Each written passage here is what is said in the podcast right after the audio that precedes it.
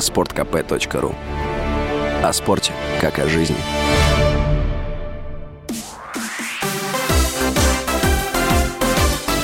Новости спорта. Здравствуйте, у микрофона Юрий Кораблев. Тренер по фигурному катанию Терри Тутберидзе опровергла информацию о том, что она хотела бы работать в США. Об этом Тутберидзе написала в своих социальных сетях. Ранее журналист Дэйв Лис сообщил, что тренер хотела бы работать в США, но не может этого сделать из-за большого количества учеников. Тутберидзе опубликовала комментарий Лиса с подписью «Очередной фейк». Среди воспитанниц Тутберидзе олимпийские чемпионки и медалистки трех последних Олимпиад, в том числе Юлия Лепницкая, Евгения Медведева, Алина Загитова, Анна Щербакова и Камила Валиева. Как минимум один российский игрок точно станет обладателем Кубка Стэнли 22 года.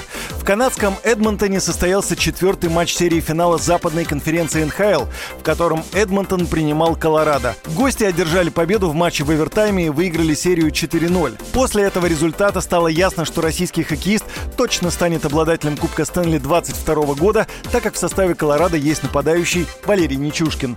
При этом соперник Колорадо по решающей серии определяется в паре Тампа Бэй Лайтнинг, Нью-Йорк Рейнджерс, где на данный момент также играют россияне. Вратарь Андрей Василевский, защитник Михаил Сергачев и нападающий Никита Кучеров. За Рейнджерс выступают российские вратари Игорь Шестеркин и Александр Георгиев, а также форвард Артемий Панарин.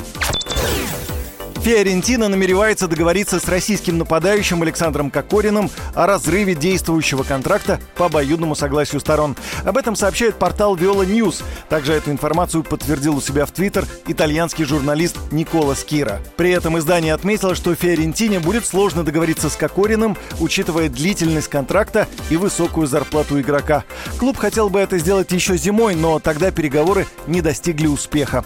Кокорин выступает за Фиорентину с января 21 года. Он перешел в итальянский клуб из «Спартака». За это время он провел лишь 11 матчей и не забил ни одного мяча. Контракт 31-летнего форварда действует до лета 24 года.